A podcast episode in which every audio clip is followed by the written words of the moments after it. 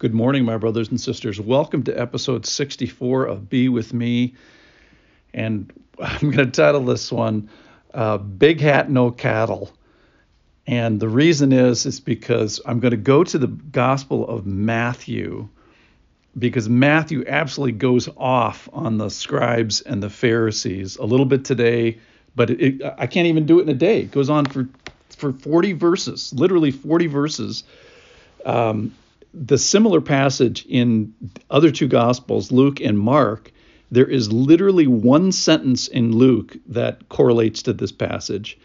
It's broken down into three verses because it's kind of one of those uh, Greek run-on sentences. In Mark, they break the two they break it into two sentences, also three verses, and in Matthew, this concept that we're going to talk about today is 40 verses long. So we're going to do the 40 verses, of course, because it's just more fun. So here we go. This is from Matthew chapter 23. I'm going to read 12 of the 40 verses today, and you'll see why. Matthew 23, verse 1. Then Jesus said to the crowds and to his disciples, The scribes and the Pharisees sit on Moses' seat. So practice and observe whatever they tell you, but not what they do. For they preach, but they do not practice. They tie up heavy burdens, hard to bear, and lay them on people's shoulders, but they themselves are not willing to move them with the finger. They do all their deeds to be seen by others, for they make their phylacteries broad and their finger, fringes long. And they love the place of honor at feasts, and the best seats in the synagogues, and greetings in the marketplaces, and being called rabbi by others. But you, are not to be called rabbi, for you have one teacher, and you are all brothers. And call no man your father on earth, for you have one Father who is who is in heaven.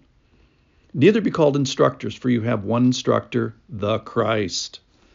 The greatest among you shall be your servant. Whoever exalts himself will be humbled, and whoever humbles himself will be exalted. So let's stop there. There's a lot in there. Um, he talks about the authority of a preacher and in a pastor. And this, get this, ladies and gentlemen, this surprised me. He is saying, practice and observe what the Pharisees and the scribes tell you. He's saying to obey the scribes and the Pharisees. Why? Because they sit on Moses' seat, and as and to the extent that they are faithful to that office, and to the teachings of Moses, then you should obey them.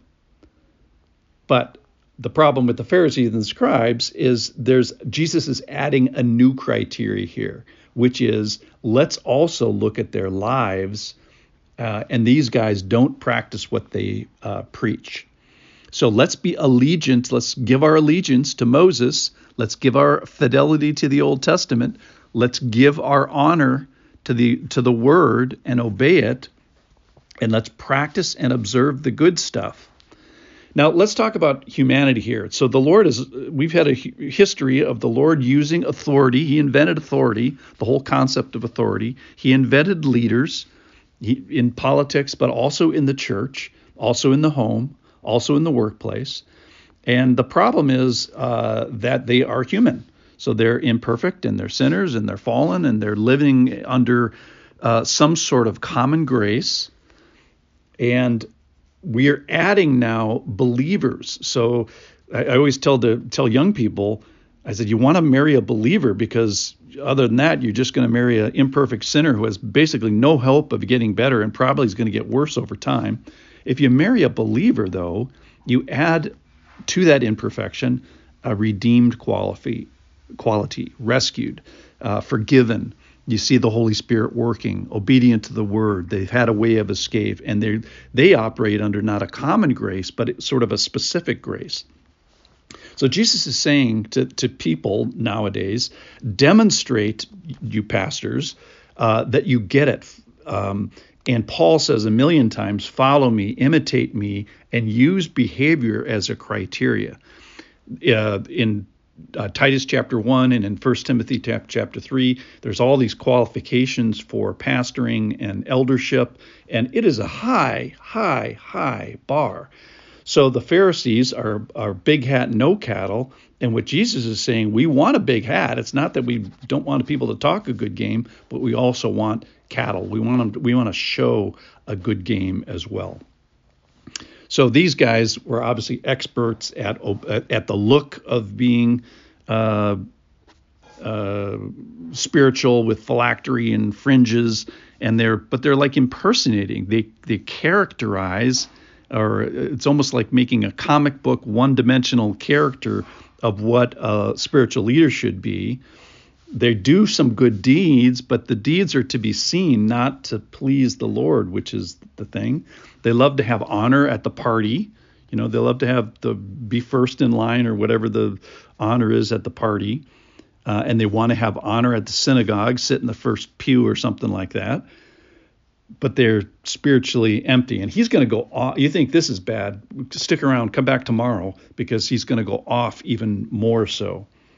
So he's saying to the people uh, before he goes off on the scribes and Pharisees, there is an equality of the body in a sense that we're all brothers pastors and congregants, we're all brothers and sisters. We're all part of the family of God. We all stand before Christ. We all have one instructor. We have one Father. We have one Christ.